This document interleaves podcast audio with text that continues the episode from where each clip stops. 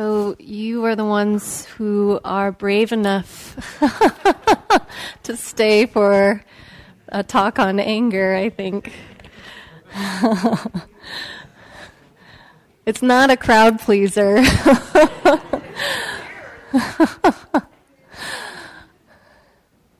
Before I begin, how are you temperature wise? Because I'm freezing.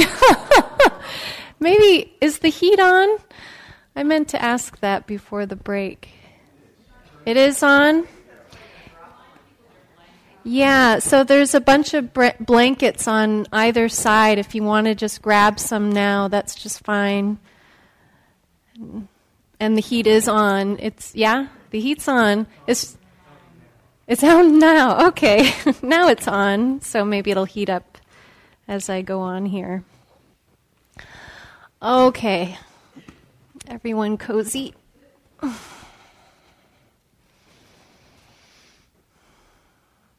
So, anger. The reason I'm wanting to explore this topic is because this last week I've been engaged in a conversation, an ongoing conversation with somebody on this theme, and it's really been. Uh, I've been getting to witness and listen and learn as this person has been exploring his relationship with anger, and and it's been a dialogue. So I've been, I, you know, he'll say something, and then I say something, and there's something about um, being able to talk about a subject like this in a really open way that is that's really for me um, one just stimulated my curiosity on the theme uh, and has really made me look at myself and what is my relationship with anger. And it's changed since the beginning of the conversation. And then also, really curious about what the Buddha had to say on the topic. So I thought I'd bring a little bit of both uh, to, to tonight's talk. And so, to begin, what I thought we would do is collect some words that relate to this one word, anger. There are so many different variations of anger. And so I thought we'd bring them all in, or, you know, verbally in words. And so maybe what we could do is just have, a, have you call out fear. Mm-hmm. What else comes to mind? Boundaries. Passion. Boiling. Oh, good one. Hurt. Uh huh. Oh, intolerance. Politics. uh huh. Yeah. Anything else? Confusion. Flooding? Oh, flooding? Flooding. Defensiveness. Yeah. Being right, powerful. Uh huh. Injustice. Yeah. Survival. Threat. Yeah. Say again? Pride. Ooh, these are good. Unconscious. Uncomfortable. Yep ego. Okay, we'll stop there. I feel like we might be able to keep going on that. So, this is a universal emotion that, whether we're comfortable with it or not, we are all familiar with it on some, in, in some way, to some degree. And um, one of the first things I did was go onto Google to see if I could come up with a list of words, different variations on anger. And so I found a website with a pretty good blog on the topic. This comes from emotionalcompetency.com. And so words for anger, and I like this this list because it it's a, it goes in range of intensity. So you'll see how this builds. Annoyance, irritation, aggravation, agitation, frustration, peeved, annoyed, miffed, sulking, offended, bitter, indignation, exasperation, incensed, pissed, outraged, hostile, spite, vengefulness, resentment, wrath, rage, fury, ferocity, and livid. And then it goes on to say that bitterness describes a long lasting result of unresolved anger. So, another form of anger. Hate, also a form of anger, is a form of anger because you blame the other for your difficulties when you decide to hate them.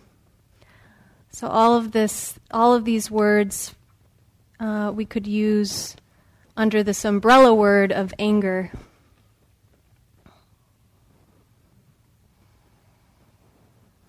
So the the blog went on to say that in addition to to uh, varying over a wide range of intensity, anger also has a variety of forms, and it goes on to include indignation as uh, self righteous anger, sulking as passive anger,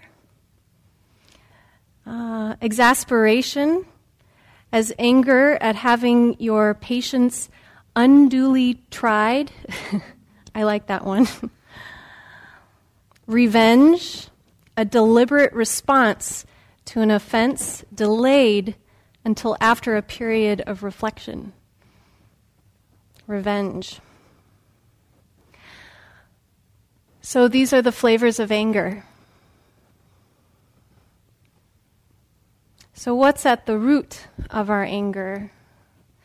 And so, some of you named that. The first one that came out was fear. I think that was the first one that you said, right? That was the first one that, when I was reflecting on this, that came up for me. That often at the root of anger is some form of fear. And actually, anger uh, is a very primal emotion, very much linked to our nervous system. Uh, we talk about, in terms of the nervous system, the fight, flight, freeze response. And so, this fight response could be said to be anger. And we experience this, for example, uh, when we're driving around town and you know, there's the traffic, yes, there's that. But every now and then something happens. Someone pulls out in front of you unexpectedly, someone swerves into your lane, and it scares us, right? We have this startle response. We go into that quick fight, flight, freeze mode of, whoa, because there's a sense of our life being endangered in this way.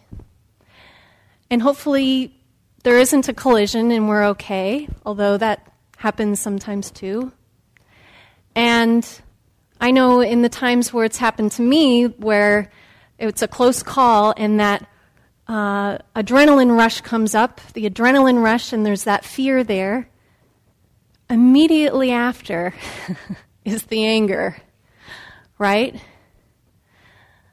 We can very quickly respond uh, it, from that place of fear, just naturally, without it being something we think of, but we just naturally can respond with anger. So I think sometimes it's that immediate response, sometimes it's a long term effect.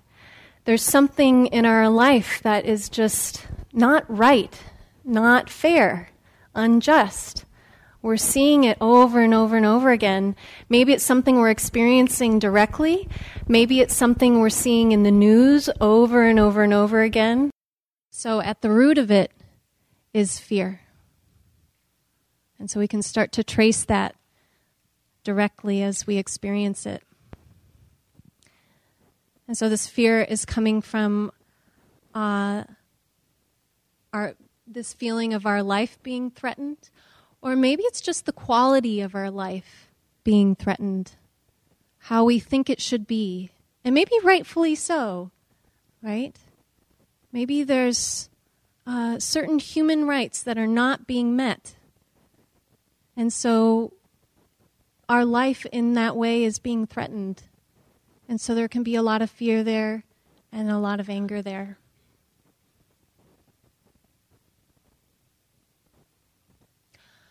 When the Buddha talks about anger, he links it very much directly to the kilesas, or uh, the three unwholesome roots. So this is um, desire or greed, hatred or aversion, or delusion is the third one. And when I was thinking about this, immediately I thought, well, anger links to hatred. That's the root of, of anger when we are looking at the, the Buddhist description. But actually, the more I reflected on it, it became quite obvious that uh, all three of those can be at the root of our anger. So maybe it's not just hatred, maybe there's greed there.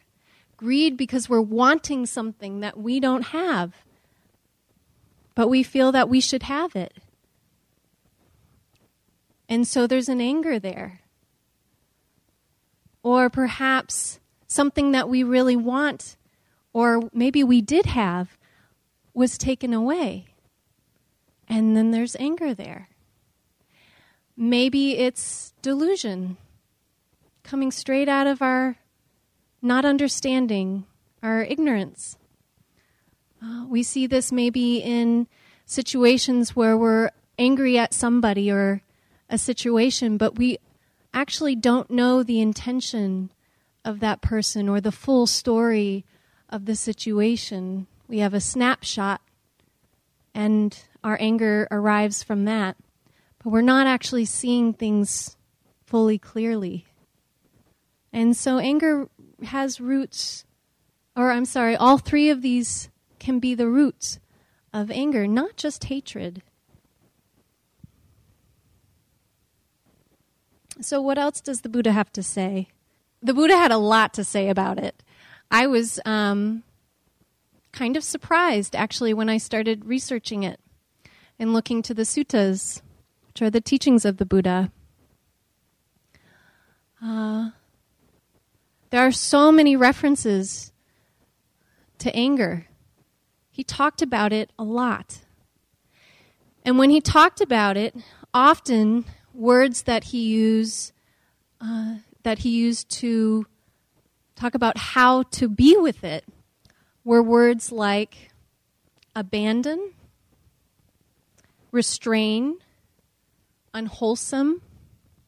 Those were words used over and over and over again through the suttas related to the practice with anger. So, abandon, restrain, unwholesome. And this is for good reason. Anger is just an emotion. We have a whole range of emotions. Anger is just one of them. But anger has this ability, because it's so strong, it has this ability to create fruits of uh, harm. Harm through our actions, harm through our speech, and even harm in our mind. If you've ever held a grudge about some, some wrong that has been done to you, and it's just replayed over and over and over to the point where it's just flooded your whole mental system. How many of you have experienced that? Never. yeah.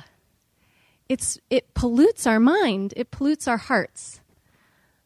This is the uh, damage that that anger can do. It's it's just that strong, and so I think this is why the Buddha talked about it in such a strong way.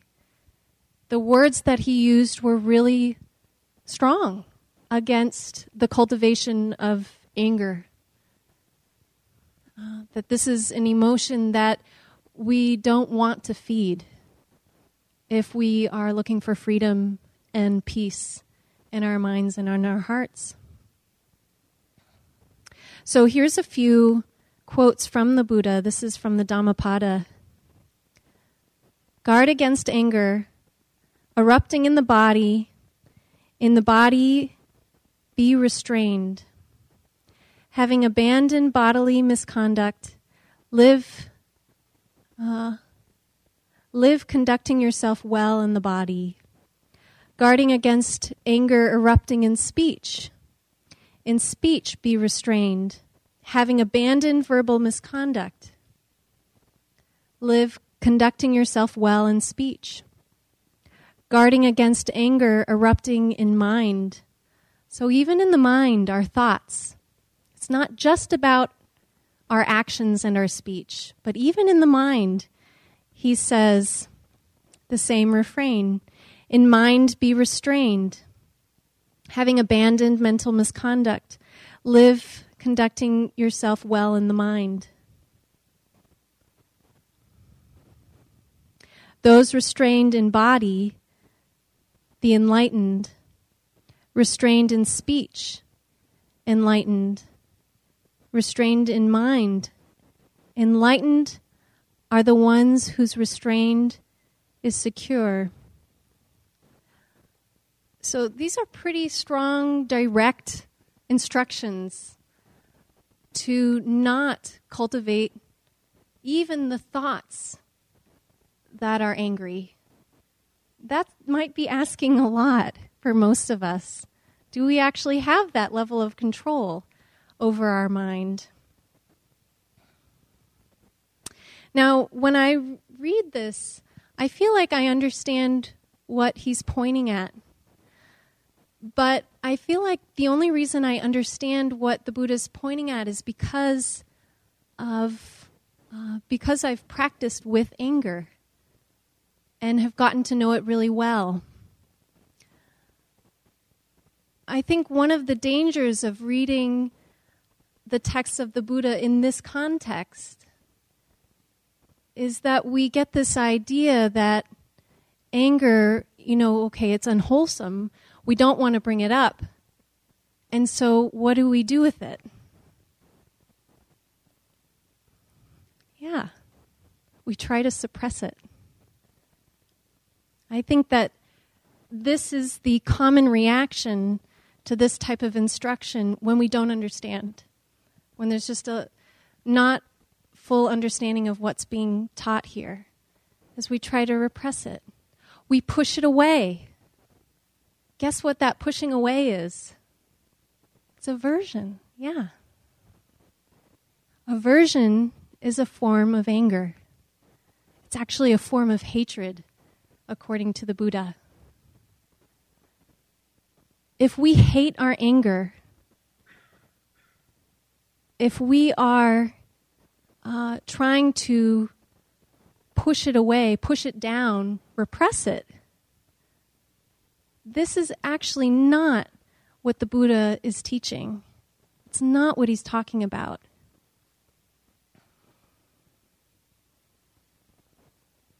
I think this is a big problem in spiritual community.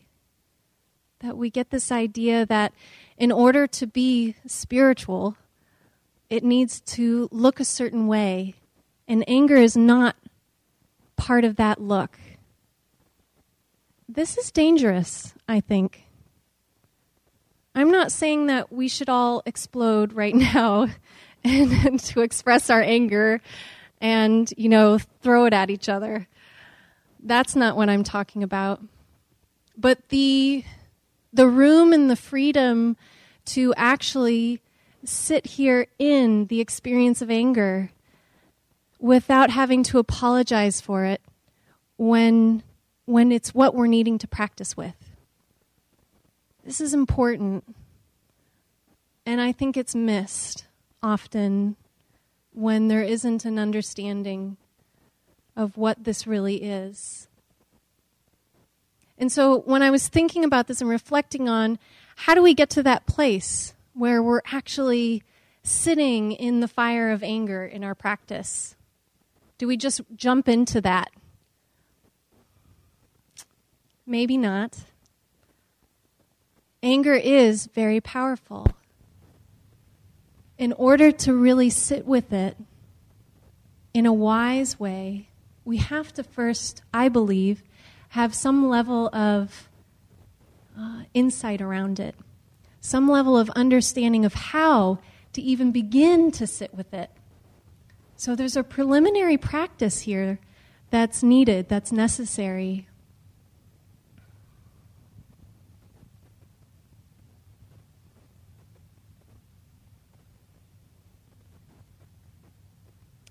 So, actually, the anecdote for the antidote for uh, anger in the suttas is a strong heart, a strong heart of kindness and of compassion.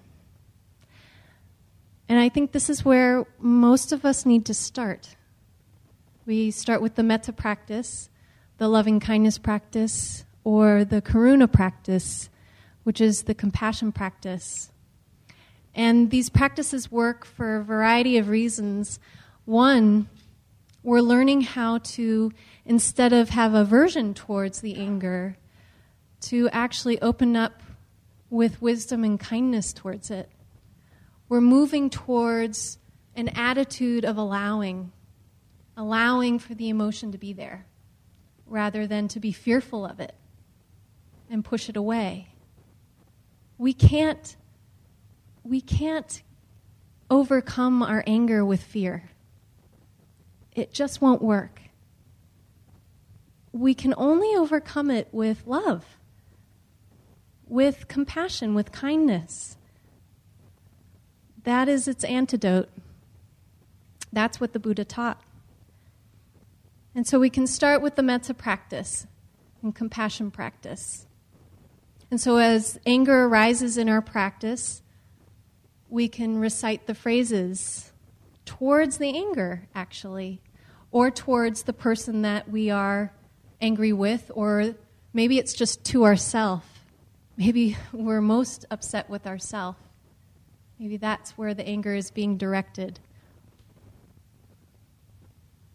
And so, as we begin to soften towards just allowing this particular emotion to be there, there can also be uh, another uh, byproduct, if you will, of the metta and compassion practice, which can be tranquility.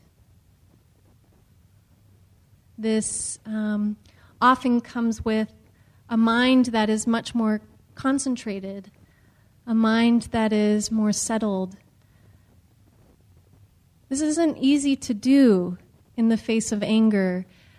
The energy of anger, when it's in the mind, it's, it can be just like rapid fire, where all the thoughts and memories and what we will do to this person or to the situation in the future is just haunting and relentless. And so tranquility might seem miles away. But it is possible through the practice of metta and compassion to actually come to a place where, even in the fire of anger, there can be a level of stillness and ease and concentration. So, this might be where we start. And then, once we stop rejecting the anger, when we're no longer afraid of the anger, that's when we sit with it. We sit in the fire of anger. And that's what it feels like. And I speak from experience. I'll tell you a story of being on retreat. This was, I, it was either a month long or two month uh, silent retreat at Spirit Rock. I don't remember. And it was a while ago. Um, and I didn't go there knowing that I had some really intense anger towards a very particular person in a very particular situation. It wasn't what I went there to practice with. It's not what I had in mind for my two months. It never is. but there it was, and it just kept coming up. It wasn't there all the time, but often in my sittings, this anger would come up, and the story of what happened and what they said and what I wish I had said, and blah, blah, blah, blah, blah. And it would just arise. And, and I noticed, you know, it would come up, and I'd bring in the metta practice. And then it would kind of fizzle out. And then things would be fine for a little while, and it would come up, and I might just try naming it, hoping that that would work, that that would make it go away. And it might even work, and everything kind of calms down, and then it comes back up. And then I start, you know, lobbying metta at it, hoping that that will be enough so that it'll go away. And there was at some point early on in the retreat, which was lucky for me, that where I realized that what I was doing was using the tools that I had in practice to not be with the anger. I was not interested in the least in being with my anger, which is probably a pattern, actually, up to that point. I was so uncomfortable with it. It felt like it wasn't the thing that should be happening, should be happening on my very nice meditation retreat. It's not what I had in mind. And quite frankly, I don't think I really knew how to even be with anger at that point. You know, I think I talked about it being a problem in spiritual communities, but it's a problem in, I think, in community in general a lot of us have been raised where anger is not okay. Maybe we got in a lot of trouble for having the emotion that was anger. Maybe love was even uh, held back when we were angry as a little girl or a little boy. So we learn really young that anger is bad happiness good, anger bad. And so, how we relate to anger in our spiritual communities, I think, actually is stemming from that, from a, a larger uh, uh, attitude that uh, we find in our in our communities, our larger communities.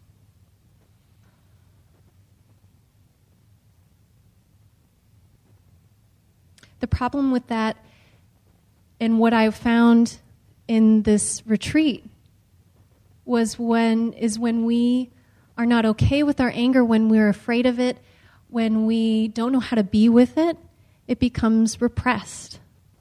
It becomes um, part of our shadow. It becomes a part of ourselves that we don't know.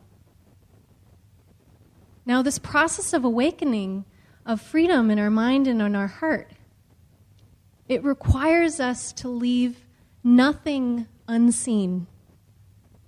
We have to know it all. We have to become intimate with all of it. And that includes anger. Big time. So there I was on this particular retreat, experiencing anger, realizing that I was aversive to it and just covering that aversion with a lot of fancy technique that wasn't really working.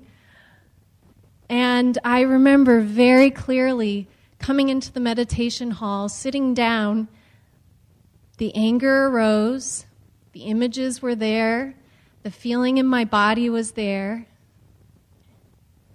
And in my mind, I just said, Anger, let's do this. and I just sat with the anger and I let it completely uh, arise. It didn't take over, though. the voice in me that said, Anger, let's do this. Let's look at this. That wasn't actually uh, the fear saying that anymore. It wasn't the aversion saying that anymore. It was wisdom saying that. It's time to look at this. And I was ready at that time. I was ready in that moment to really fully be with the power of anger. It is, it's powerful. And I felt it. I sat there for quite a long time. I'd say at least the whole sit, if not even a little bit longer, if I stayed after the bell, just to be with it. And it was very intense, and I remember how it feel, felt in my body. It, I felt it in every single cell intense energy, heat, memory, thoughts. I could feel the fear that was related to that particular uh, energy of anger. And then you know what happened is that it came and then it went. The difference this time was that I had really seen it. I knew it intimately. And it, this particular anger didn't come up again around this particular instance. I'm not saying that I don't experience anger anymore. but that particular instance of anger just needed to be seen. And I did. I saw it. And I saw it with a heart that was strong enough to see it, uh, the wisdom to stay with it, a mindfulness practice that could investigate it and be with it intimately, get to know it. And that was what was needed. And that's what's called for with our anger. That's how we really work with it. Once we're ready, I feel like this should come with fine print, though, sitting in the fire of anger. We can't, we can only do it when we're ready. Something else that I see often with um, practitioners, especially on retreat, but also lay practitioners, people not on retreat, is that we see something like anger, and for some of us, our problem isn't staying away from it. Our thing is, I'm going to get rid of this by mining to the depths of what's underneath that anger. And we push and we, you know, uh, dig and pry open our heart and mind to figure out the solution to this thing that is just so uncomfortable and unbearable that the only way to get rid of it is right through it. And we're going to mind our way through There is languaging in the suttas for this, in support of this. So there are teachings of the Buddha for this. So there's that. I want to share with you my experience with that, which I've seen over and over and over again from practitioners that that is not helpful. I have not seen that to be helpful. Maybe you've experienced something and it has been helpful for you. So I don't want to deny your experience. But there is something about allowing us to come to this when we're ready, when our mind is ready, when our heart is ready. I mean, even the idea of prying open to the depths uh, there's a lot of self and ego involved with that. There's also a lot of aversion and greed involved with that. Not allowing it to take its time, not allowing for insight to actually arise, and for the insight and the wisdom to be what leads us. Not our idea of how this should be, that we should be able to get over this. I should be able to just be done with this already. It's been years. I can't believe this is coming up again. I should be able to be over this. and I'm going to do whatever I can in this sit to have that result. Not helpful. And yet, it can feel so intuitive as the right thing to do. But actually, we want the wisdom, we want the compassion, the kindness, the strength of heart to be what leads us through this.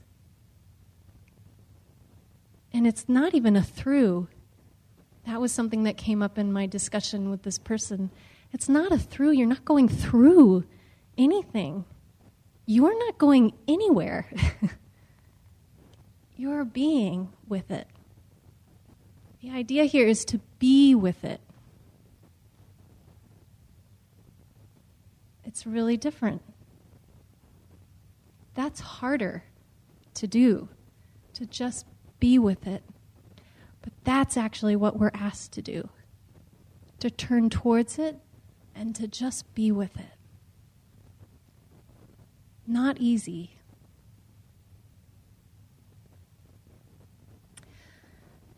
But once we have actually had that chance to be with it, then we're ready to be with anger uh, through the Dharma. We then can understand the teachings of the Buddha in relationship to this theme, to this theme, this topic. Before that, I think it can be really confusing. And so you can see these steps that need to be taken we don't go from, from A to Z. There's, there's a process here that we are going through. This is a really beautiful um, stanza in the Dhammapada on anger. When anger arises, whoever keeps firm control, as if with a racing chariot which is kind of like uh, it's like anger. Him or her, I call a master chari- charioteer. Charioteer? Anyone else, a rein holder. That is all. When we know how to be with our anger, when we get to know it, the anger is no longer in control. So you can imagine that chariot with a wild horse on the other end, and you're in that rickety cart with nothing but the reins. When our mind is, and heart is not trained, when we are responding to anger without wisdom, that horse is in control. The anger is in control. We're nothing more than just the rein holder we aren't really driving. The anger is. But it's through mastery, it's being with it in practice that allows us to actually move with anger, to allow it to be seen, not be afraid of it, and not have it control our speech, our actions, and our mind. When those angry thoughts come in, we don't believe them anymore. We see them for what they are. And then, certainly, not going to act from them because we understand deeply that when we do, not only does it cultivate uh, more chances for anger in us, in the future, but also for others. What we put out has ripple effects in this way.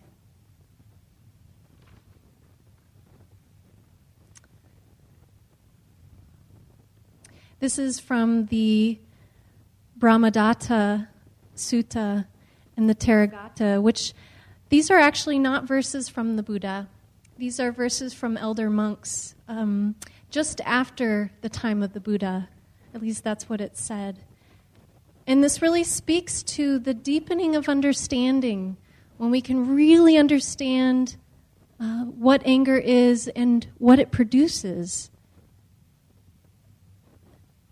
Why we actually need to abandon it from a place of wisdom. Why we need to restrain from it from a place of wisdom. That all of this is an act of compassion, not just for us, but for all beings everywhere. It says, You make things worse when you flare up at someone who's angry. Whoever doesn't flare up at someone who's angry wins a battle hard to win. You live for the good of both your own, the others. When, knowing the others provoked, you mindfully grow calm. When you work the cure for both, your own, the others, those who think you are a fool know nothing of Dharma.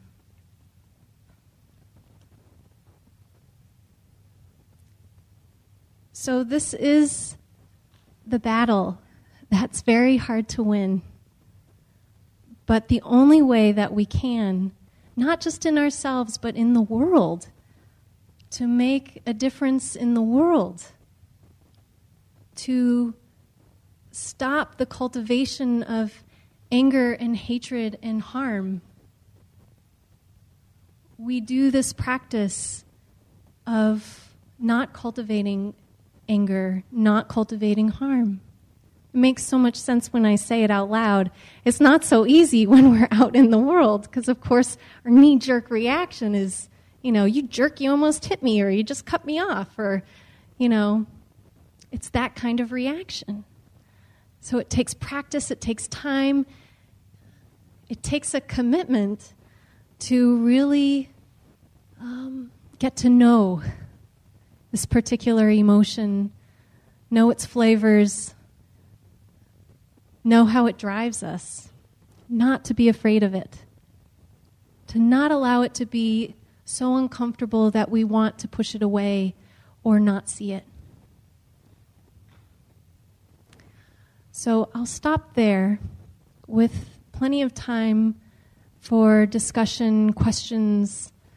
Um, I'd love to hear what comes up for you. This is a very big topic, and I'm really only touching on a little bit of it. There are many things that the Buddha said that I'm not covering in this short period of time.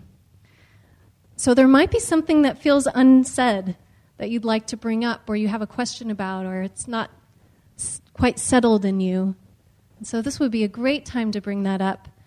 Um, and also, I'd love to hear your own wisdom around the theme of anger. So we'll pass around the mic. This will be a little tricky. Maybe I can get this back on. We'll see what we can do with this with this mic situation. So I think you had touched on. I think you touched on the fact that if you if you express anger, it tends to cultivate it, and it has ripple effects. Is there a is there a wrong way, or if there's there a danger that if you bring it to consciousness, you can also um, let it feed on itself if you if you don't do that in the right way? Um, let me. Oh, it's on, isn't it? Let me see that I understand your question. Um, you're saying that I was saying uh, to even allow it to arise and be expressed, that there can be danger in that. Mm-hmm. And uh, yeah, what what was the question in there? Okay, so let me rephrase it. If sure. you are if you are um, bringing it to consciousness in a way that you maybe you, you t- are dwelling on it and letting mm-hmm. it feed on itself, is there uh-huh. how what are the signs that you are you're not um, you're not examining it in a in a skillful way? Mm. Yeah, what are the what are the signs? That's a great question. Well, I would imagine uh, just the feeling of it being fed, that it's um, uh, being fed in the mind, especially in our thoughts. So when we have a train of thoughts that are uh, going one from another to another with the tone of anger, when there isn't the wisdom coming in saying that this is anger, coming back to investigation around what is this? Well, this is anger. How do I know it's anger? I know it's anger because it feels like this in my body right now. It's producing these types of thoughts. The Vedana or uh, feeling tone is unpleasant, or maybe it's pleasant, um, depending. Um, really having that investigative quality rather than almost a spinning out quality around it. Yeah. Where is that? Does that answer your your question? Yes, I think so. Maybe another way to phrase it is that you're kind of you don't have a feeling of detachment about it. Mm, hmm You're really connected. Well, mindfulness in itself, there, mindfulness is not a passive awareness, when we are mindful of it, when we are really investigating what is this, um, there's a knowing, a direct contact with, oh, this is anger. This is what's happening. So there isn't disconnect. But I think you're right. When we are in in the throes of anger, um, it can feel so alive I will say. It feels very alive, I think, in the mind and the body, but there is the quality, some quality of disconnect. Perhaps uh, we feel disconnected from our body because we're so in our head, and maybe because of the fear quality, even. Sometimes in our reaction of fear, our consciousness really goes up um, and is not grounded in the body. Other times we could be very grounded in the body and really feel it in the body, but we feel very disconnected from another because of the quality of of thoughts and what our what our heart is doing. And so the heart can feel very disconnected um, from a person or a situation, closed down, um, unavailable, too vulnerable, afraid. Um, so we can look for these signs with anger, and it does. It it, it arises really differently in all of us. Um, so our flavor of anger and what it feels like might be different from another person. What what I call anger might really differ from what someone else might call anger or your experience of anger, depending on the situation too. It can really be um, experienced differently. Um, so that's a little aside from your question, but um, yeah, I hope that that's more direct. Yeah. Thank you. Sure.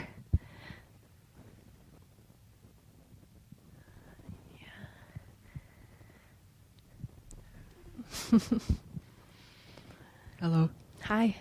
So yeah, um, what I was mostly wondering about um, this conversation about anger, right, is uh, well, for me personally, like I work with a lot of um, homeless uh, youth, people of color, mm-hmm. and it's mm-hmm. very easy to see, you know, like racial injustice, like systems like these, and all, mm-hmm. all of like uh, things that you should get angry at. You know mm-hmm. what I mm-hmm. mean?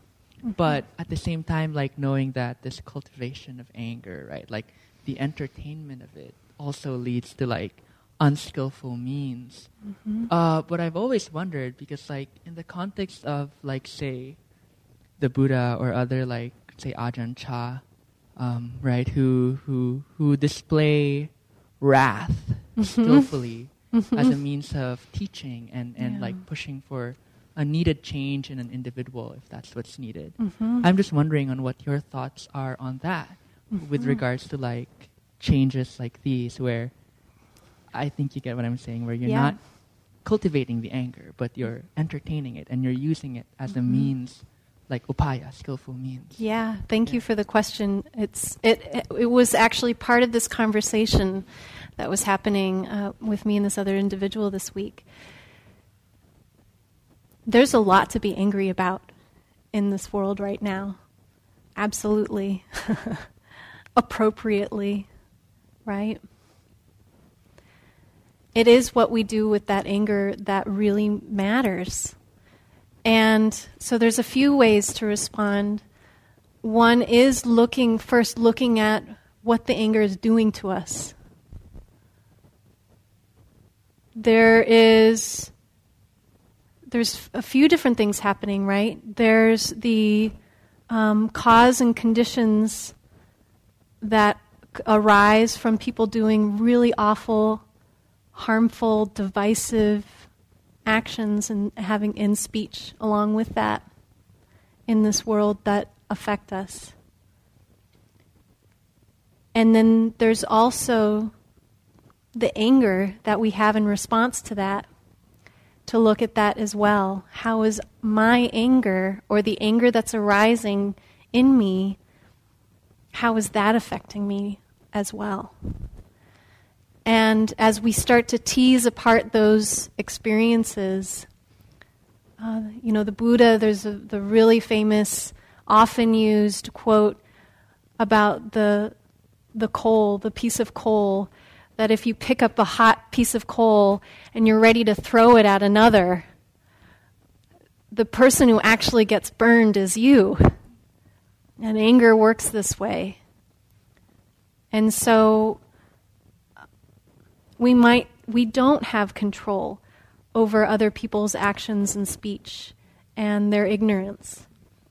Uh, we can we can work to make change around that absolutely and we only have so much control. We, we really don't have that kind of control.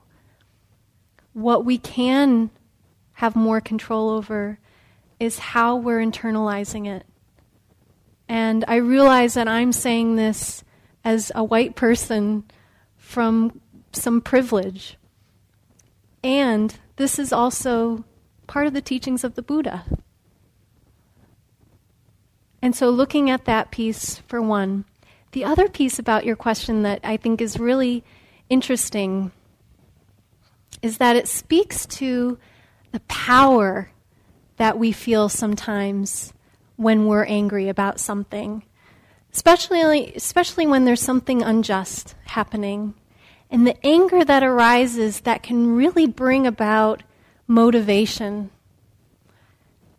and that motivation from that anger, you know, we can do a lot from that. And it's possible that we can have some kind of effect. Whether the effect is overall positive or, or you could say wholesome or unwholesome, it gets really tricky when it's motivated from anger. If we can transform the anger to compassion in the sense that we see the injustices happening in the world and we f- feel our connection to it. Or maybe it's not out in the world, maybe it's like right here at home, right? And we feel the connection to it. Our heart aches. That's compassion. Our heart aches because of it. I think my belief is that that same power that we find in anger can be found in compassion. And that we can actually be motivated and move and make change from that as well. But it's not as easy to go to that place. it's much more instinctual to go to the anger than to go to compassion. I think for most of us, we have to really train our minds and hearts in order for it to go to compassion. But when we can go there and move from that, that same power can be there. I think that that's, you know, you talked about Ajahn Chah and the Buddha as well, and we have actually a number of leaders in the world who fought for uh, justice who knew what that was. And there was, I'm sure there was anger that would arise too.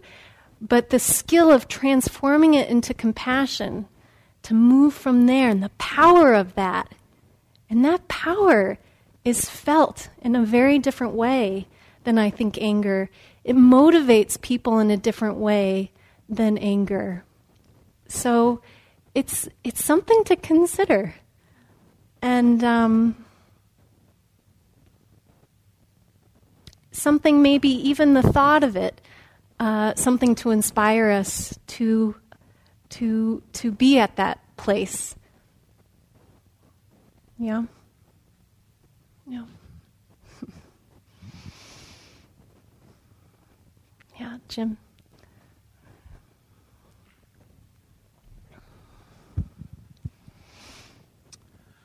I'm really struck by the power of the experience that you had when you finally sat for the full 45 minutes plus with the anger.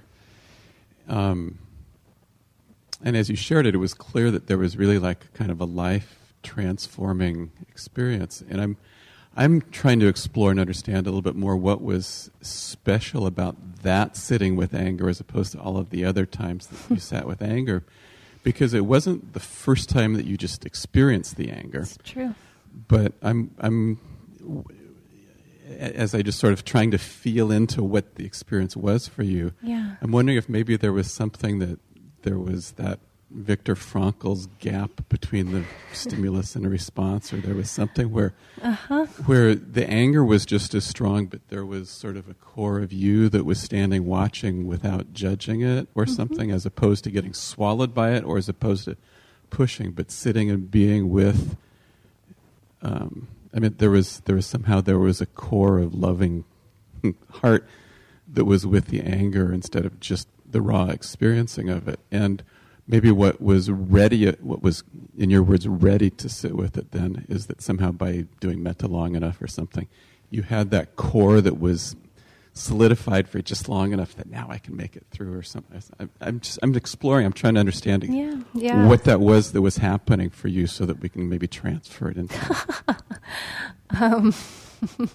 into, into, all well, of our experiences, really like, yeah. I will say that, well, everyone will have to work with this in their own way and in their own time.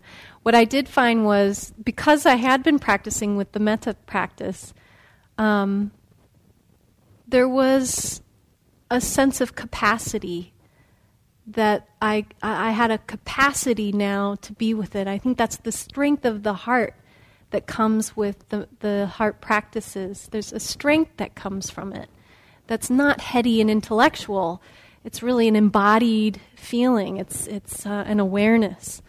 Um, so I think that was the readiness, and the difference between that sit and the other sits was the the attitude of allow. I was really allowing it to be there. There wasn't a trying to push it away. Where before I was, I had all these clever ways that looked good. to keep it at bay. I and and really underneath it, I was really not willing to be with it. I was doing whatever I could to um, kind of bandage it up or get rid of it as quick as possible so I could get on with my meditation.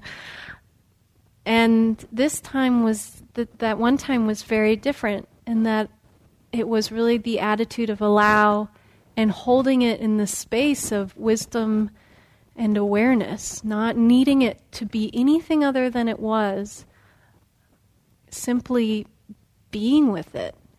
Uh, being with it in the sense, what I mean by that, um, feeling it, knowing it, watching it, observing it fully.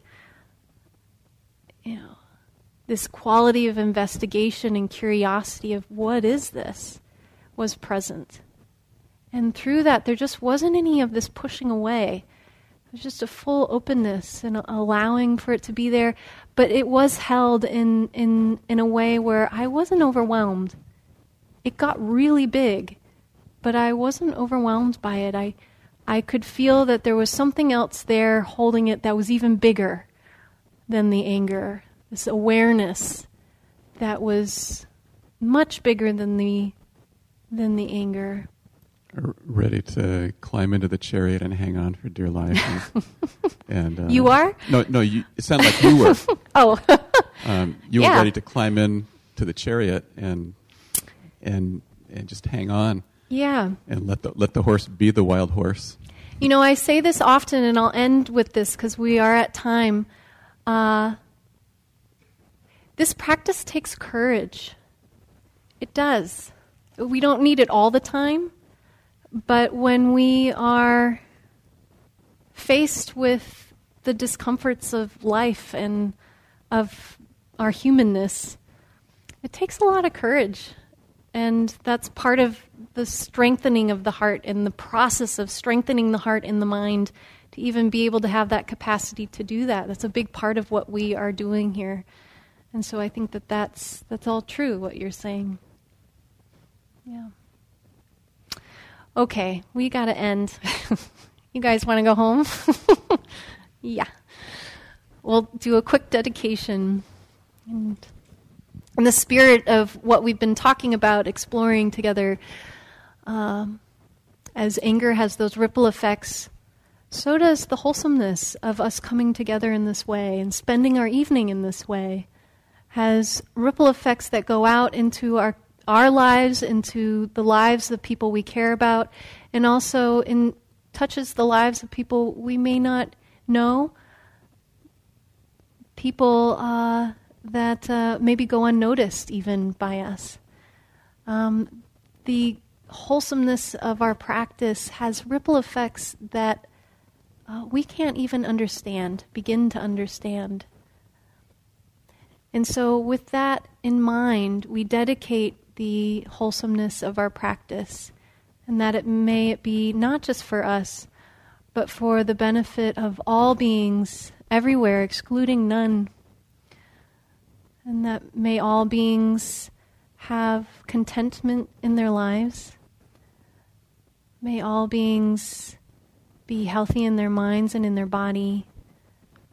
May all beings be safe from inner and outer harm. And may all beings taste the freedom from that hatred, greed, and delusion.